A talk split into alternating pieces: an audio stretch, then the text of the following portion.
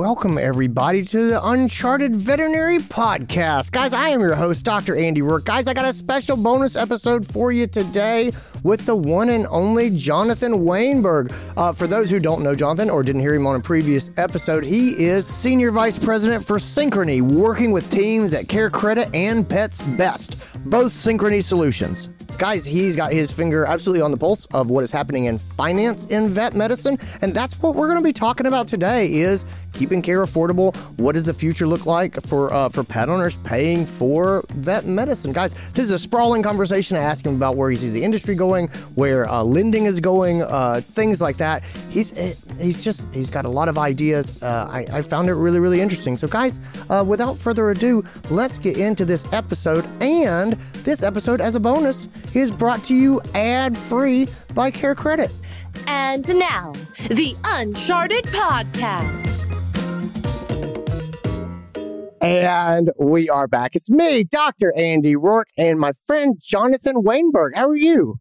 I'm doing great. I'm uh, I'm just happy to have been invited back to one of your podcasts. I thought for sure on my first one I, I tanked it, but uh, you know, listen, I'll take it. The exact exact opposite. No, I appreciate I appreciate you being here. For those who don't know you, you are the senior vice president and general manager at uh, of pets at uh, Synchrony, which encompasses Care Credit and uh, Pets Bet Pet's Best Pet Insurance. Uh, yeah. So I, I wanted to, to have you on today uh, to talk to you a little bit about the finances of this profession and sort of the economy in general and, and where things are going from from an economic standpoint in our, in our profession. I think that you have an interesting perspective of this because of your involvement with both Care Credit and Pets Best. Can you go ahead and start at a high level of when you look at the economy at large and we're seeing rising inflation and things like that?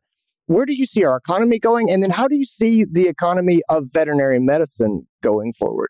Yeah, uh, no, and, and and thanks for having me. And and this topic is so important now, given everything that's going on in the economy, but just the headline news. We're we're living this day to day, right? And and so it is something that uh, is important for us to discuss. And, and you know, I think the last time you had me on, we talked about you know lifetime of care and and all the costs uh, associated with pet. Well, listen, things have changed so much in the in the last six months, and you know, I think it's I think it's I think it's great that we're we're here to talk about that.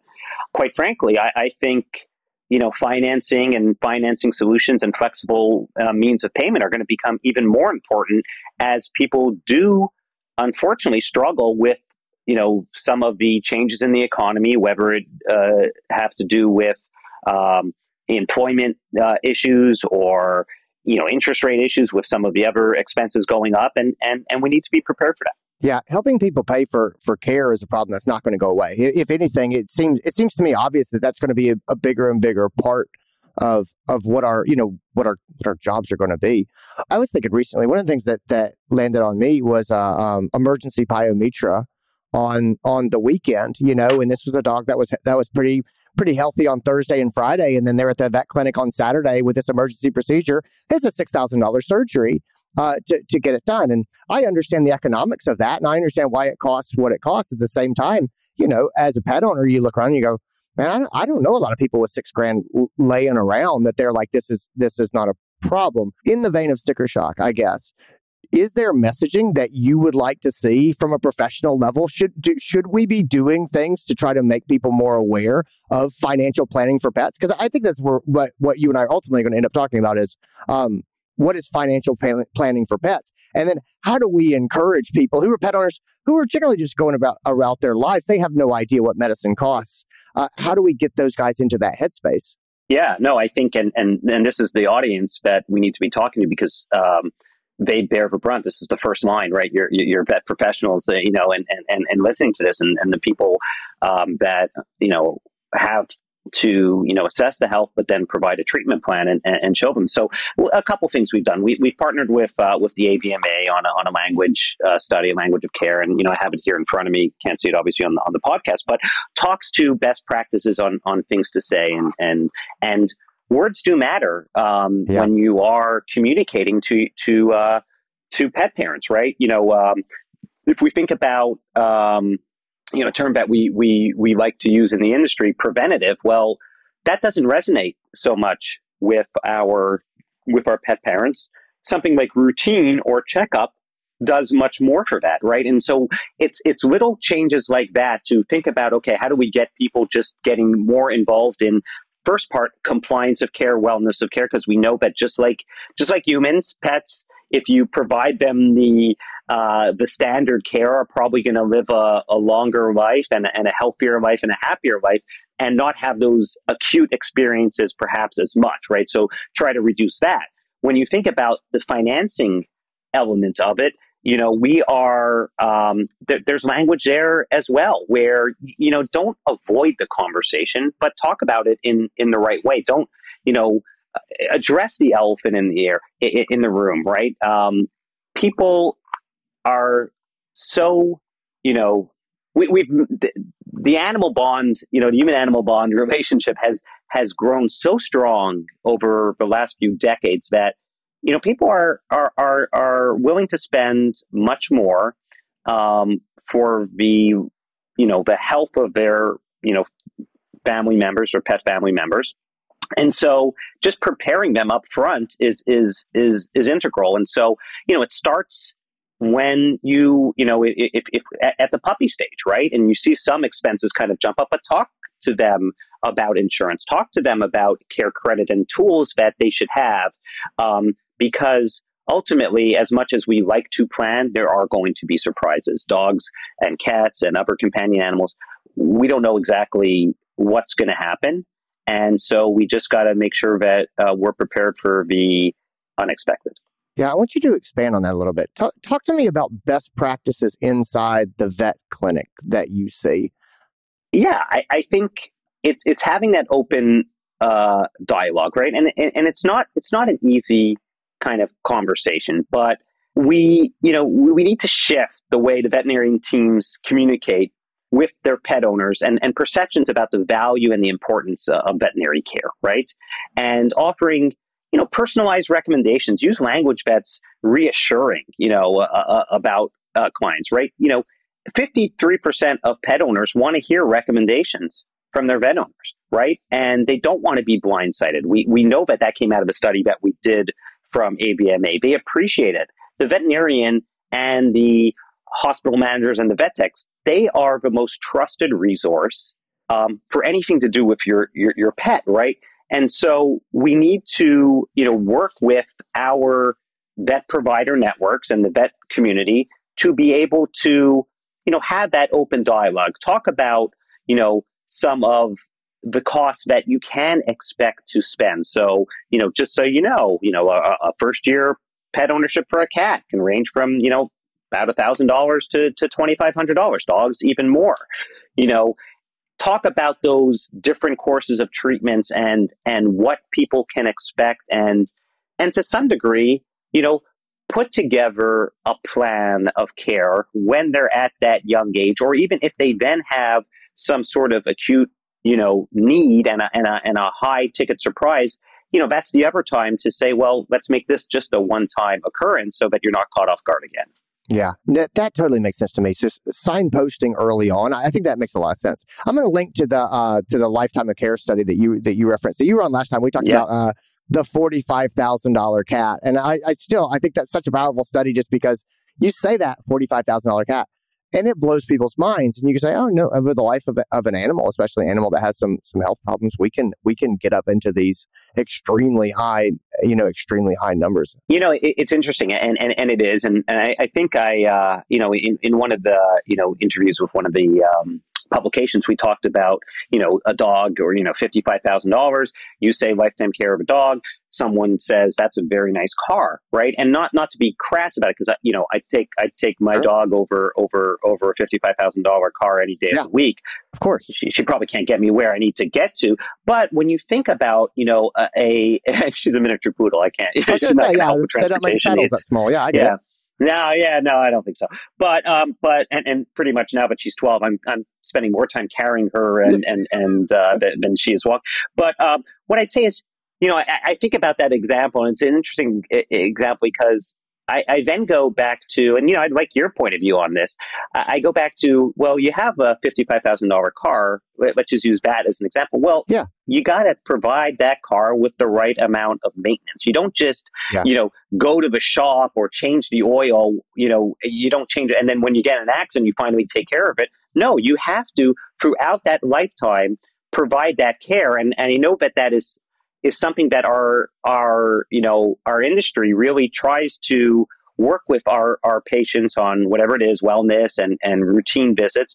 Well you know I, you know in this study and we didn't really get into it but i you know part of part of me is like convinced that you know to some degree your pet within some standard deviation is going to cost the same amount. The question is, it's over how many years, right? So your pet is going to live longer if you give them that yeah. good care over the course of that life, and they're going to be happier and healthier and, and, and a better, you know, companion and, and, part of that family. And that, that that's something that, you know, really, you know, kind of stuck out to me when I was, you know, looking deeper into the numbers and, and thinking about it with my own experience. Yeah, I, have gone back and forth on this. I, I I really do think yeah. that we need to start to, to get these numbers. We need to get these numbers out in front of people, right? Like for them to, uh, how many of our pet owners have the realization of what it costs to have a pet? Like as the time that they're seeing, you know, a quote for an emergency procedure or something like that. And that's not, that's not how we want people to learn. And then I think, I think part of it is, you know, I'm not callous. I, I believe in the human animal bond, and and and and you see that the health benefits and the wellness uh, benefits of, of having pets and things. We, we need to figure out ways to to make this affordable so that so that people will continue to have pets and they're not a luxury. Um, it's just, but it, it's it's always that it's always that balance. You're absolutely right. You know, just you know having these numbers of the study in front of me, right? You know, 38% of cat owners thought they were ready for a pet expense, but they weren't, right? And so if you think about that, you know, that's 60% basically, uh, you know, 62%, you know, uh, didn't, right? And that's, that's, that's a big, big number. And it's, it's, it's not dissimilar in, in, in the, in, in the canine space, right? And so, uh, we got to keep banging this drum because um, you know the more we talk about it the more people are going to be prepared and the more they'll be more proactive because the last thing you want to do is is have to you know ha- when you're dealing with the stress of, of an emergency of your of your of your uh, you know your your family dog your family cat even even in the equine space the last thing you want to be thinking about is is making a choice between you know cost or care, right? You want to be prepared right. up front for that. And that's where, you know, being educated and educating your, uh, your, your pet parent clients in the, in the veterinary industry is so critical. Yeah. I, you know, I, I'm not surprised by the, by the, by, by that number as far as uh, number of people who think that they're that they're prepared and then they're not. I, I, really think that there's a perception problem about about veterinary care and what it costs. I think people have got it anchored in their mind uh, you know, from t- cost from 20 years ago. And I go, man, there's there's been significant changes in where we are. So I, I, see pet owners all the time that seem to be just caught by that. I guess that, that goes back to my earlier question when I talked about setting expectations and things. It's just something I kind of think about. I, I think people don't get they don't get frustrated as much about um, things that they're not surprised by as they do when they're caught off guard. Meaning, you know, what they expect to pay. If they expect to pay what it costs, they're generally okay. And it's a frustration and a challenge. But we don't tend to get the emotion is when they expect to pay much less than what it turns out to be. And now they say, I'm wildly unprepared. And, and also, you know, I think all of us have had this problem of, um, when pet owners feel like they don't have any options, they don't know how they're going to pay for this, suddenly it becomes a much more dire and emotional situation. And so I, I think that, that that's sort of where I was going earlier on when I was saying, how do we how do we normalize this? So let me let me sort of circle back around to that and just sort of say, how, how do we how do we normalize financial planning or even uh, or even borrowing borrowing money for care as like, hey, you know, this is a thing that happens. I think a lot of people are still surprised that there are companies like Care Credit that exist for this purpose. Um, h- how do we let people know about that a- ahead of time and make that sort of a more normal co- part of the conversation? Yeah, you know, we we've tried to make it as easy as possible. Right, um, we're we're accepted in, about eighty five percent of the uh, vet practices in the U.S. Right, and so it, has been around a long time. Care Credit's been through all the cycles. It, it's something that is trust, and we have an incredible amount of network with millions of of, of cardholders uh, just in the veterinary space. I I think um, you know, listen, we we we believe that you know in in when when someone gets a puppy or or or uh, adopts you know a, a rescue, you know they should be presented with options of insurance, right, for us pets best, or you know, and as well as as as finance, right? And um, I think you're you're spot on about expectations and surprises and and and and and and, and being scared off by stuff. So it, it's so important to to talk about this upfront to get people to enroll. So you know, it, it's it's a great you know it, it's a great tool. It works, you know, and, and, the great thing about Care Credit is it doesn't only work in, in the veterinarian channel, it works in other areas, right? So a lot of people actually have the Care Credit card in their pocket, but may not know that it's accepted in that vet practice because maybe they took it out for their kids orthodontistry or if yeah. they had like a laser surgery on their eyes and, and that card has that interflexibility and, and the great thing about care credit is that uh, uh unlike a lot of these you know buy now, pay later products, it's something that you could reuse. It's a de- dedicated line of credit. You know, this is a, you know, we're a regulated bank.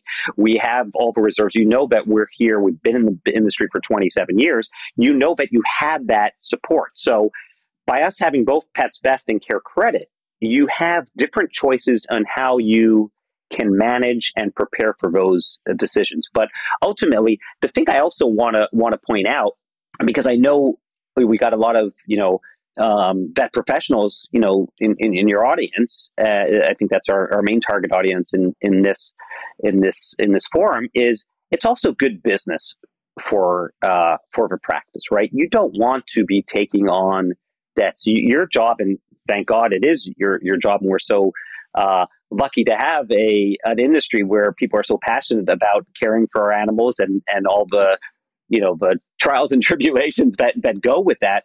But you know your job is not to be a bank. Your job is not to be a, a financing solution. And and it's you don't want to have receivables from clients. Because imagine how much harder that conversation right. is if they owe you money. How much harder it is for your cash flow and for your practices financials if you're not getting that money. Whereas if care credit has it you get it within those in, in, in that short amount of time. You don't have to damage or have those tough conversations with your clients on bad debts and stuff like that that's you know we don't like to have those conversations either but that is our job we ultimately right. uh, if, if it comes to that which we hope it isn't but then we also have you know programs and, and practices to help people that you know perhaps could manage that in, in, in a more efficient way so i really want you to you know I, I think that's also super important for people to think through as we go through a, a more you know challenging economic period, it's not just the owner, the or the pet parent, it's also the practice. And you and, and all of you uh, in the profession need to make sure that you're taking care of yourself as well. And this is one easy way to do it because, you know, I, I come from a family of doctors. I could say this, right? I, I'm, I've been blessed to have people in my family that are so passionate, you know, in, in, in, and it's in human health, but passionate about their clients. But you know, you, you talk to them about the business part of that element and thankfully to some degree it's a secondary part because we need them focusing on on on the on the yeah. clinical part and you shouldn't have that be a worry. Well the the optics of vets shaking people down for for debt is is awful. I mean it just it does not look good. It doesn't feel good. In in a world of social media where people can can see your practice and your your practice brand is out there and and and you want people to buy and entrust you it's just it looks awful and it feels awful for us to be like hey where's that money that you owe us. Like it just you don't want any you don't want any part of this. And so that, that's a big part of it. The other part of it for me is is staying in that optics vein and we look at social media and and and sort of the way of the world these days. You know, I think if we're going to continue to be a trusted resource and to be able to to stand out there and say, "Hey, we we care about your pets and we value your pets," we've we've got to continue to find ways to make care accessible and at least to give people options. So we say, "Hey, we're trying our best. We're giving we're giving people options on how they can make this possible." We we just don't want to have the image of people who say, "Yeah, we love your pets uh, like family," you owe us this money and and you better come up with a with cash in hand. Like that's that's just that's not who we are and, and none of us want it. And so i look a lot at, at that and say I, I don't i don't want that in our future. No no and, and and you know as that lifetime of care study showed and our avma study that that we partner with the avma with the veterinarian and the, and the staff and the veterinarians are the most trusted resource and that relationship is everything. And you you don't want anything coming in between that. That it's great, you know, obviously that you that you know we're fortunate to have those those uh, you know those in the profession that are so um, dedicated to the space. But if there's something that you know can take away from any you know tension in that relationship, and and we know that finance is not an easy conversation to have, but doing it you know early and and then putting the I would say the burden, right? Because it's our it's our job, but at least removing that burden from you on that on that sort of financing and, and receivable side to to a company that you know specializes in it is makes sense, right? And it, it's almost you know, in my opinion, not not worth uh, the while to get into it. And and it, there's just too much you know receivables in in in that space um, that that it, it's just it's it's almost um, you know self inflicted pain. I, I I hate to say it. Yeah, no, I get that. When you look into your crystal ball, Jonathan, you look ahead five years. What, what's patient care finance look like? What's what's different in five years than it is today? Are you predicting significant increase increase the number of people who are who have pet insurance? Um, are you know are there different financial products that we're not seeing yet, or we're just starting to see? Help, help me see the future of this. Yeah, I, I think. Listen, I think pet insurance penetration is, going to increase in the U.S. Right, we're we're about three percent now in in the U.S., but that's still very small. Right, you know, the, it, it's it's it's is it going to get to the levels where in the UK it's 25 percent and in and in, in, in parts of you know the continent even higher European continent even higher no I don't think so because I think there's cultural major cultural differences between the insurance experience, not necessarily pet insurance, but just general insurance experience in the US versus Europe and, and socialized medicine and stuff like that. And, and, you know, I know in, in, in Sweden, there's certain, um, pet kind of responsibilities that the government puts on as, as, a pet owner that, you know, makes insurance yeah. something that's, that's a lot stickier. Um, making it uh, claims uh, automation, so you're making it quicker, making it easier for medical records uh, to be uh, uploaded. I think you know the other the other part of that is you know the app experience and the online experience you know very digitally native which you know we know in our industry and is probably not where we stand out as being the most technologically advanced in our practice management systems and so on so working together with some of those partners to make that easier you know uh, I, I do also see you know, I don't think credit's going away. I think there's a place for both. And, and what I'm, you know, what I'm thinking is I think there's going to be a place where those two products work even more closely together, right? And and how uh, you can reduce the the out of pocket experience in the short term while you're waiting to be reimbursed, or, or even quicker reimbursement, uh, even at the you know time of care, is are, are things that hey, how do we go and operationalize that and commercialize that is something that that's very important. So it's going to play a bigger, bigger role. And so these financial tools are, are going to continue to be prevalent. Yeah, that's that's you, you got me thinking about what's possible. That's that's interesting. That's what I wanted. Uh, so I'm going to go ahead in the show notes, I, guys. I'm going to link to the Pet Lifetime of Care study that we referenced a couple times. I'm going to link to the uh, AVMA Care Credit collaboration, the Language of Care, uh, which has got some really interesting things about about setting expectations and talking to pet owners uh, about finance and money, which which I like a lot. Jonathan, for people who want more information, they're like, hey, I want to get, I want to, I want to understand third party payments more. I want to understand uh, Pets Best, uh, pet insurance. Where what uh, do you like for them? Of course, you know, I'd say carecredit.com is, is, is a great place uh, to start. You'll see there's a, a, toggle that you could either choose as a as a patient or as a provider, right? And then there's there's sub sites on um, the industry. So obviously, click on on the veterinarian space. You can also find a link there to Pets Best, but you go to petsbest.com directly. Um, also, to uh, to to look more into you know insurance and and how that works. You know what what I can tell you is that you know people that have care credit and people that have pets best, we know for a fact that they have a better compliance of care for their pets than than those that don't. And so it is an important thing out there. We all have the same goal right? We all have we're all aligned here in in a making sure that uh, you know your clients and your and your patients um, have that compliance of care and the best care and the best lifetime that they can. We want to help provide on the financial side that flexibility and that um, safety net that can enable them to do that. And so it all comes uh, back to you know preparation, um, communication, and just you know that relationship that you guys have uh, is is our is our is our strongest uh, is our strongest resource. Yeah, no, that I, that that that totally makes sense. Jonathan, thank you so much for being here, guys. I'll put links to the show notes for all these things uh, down below. Take care of yourselves, everybody. We'll talk to you soon.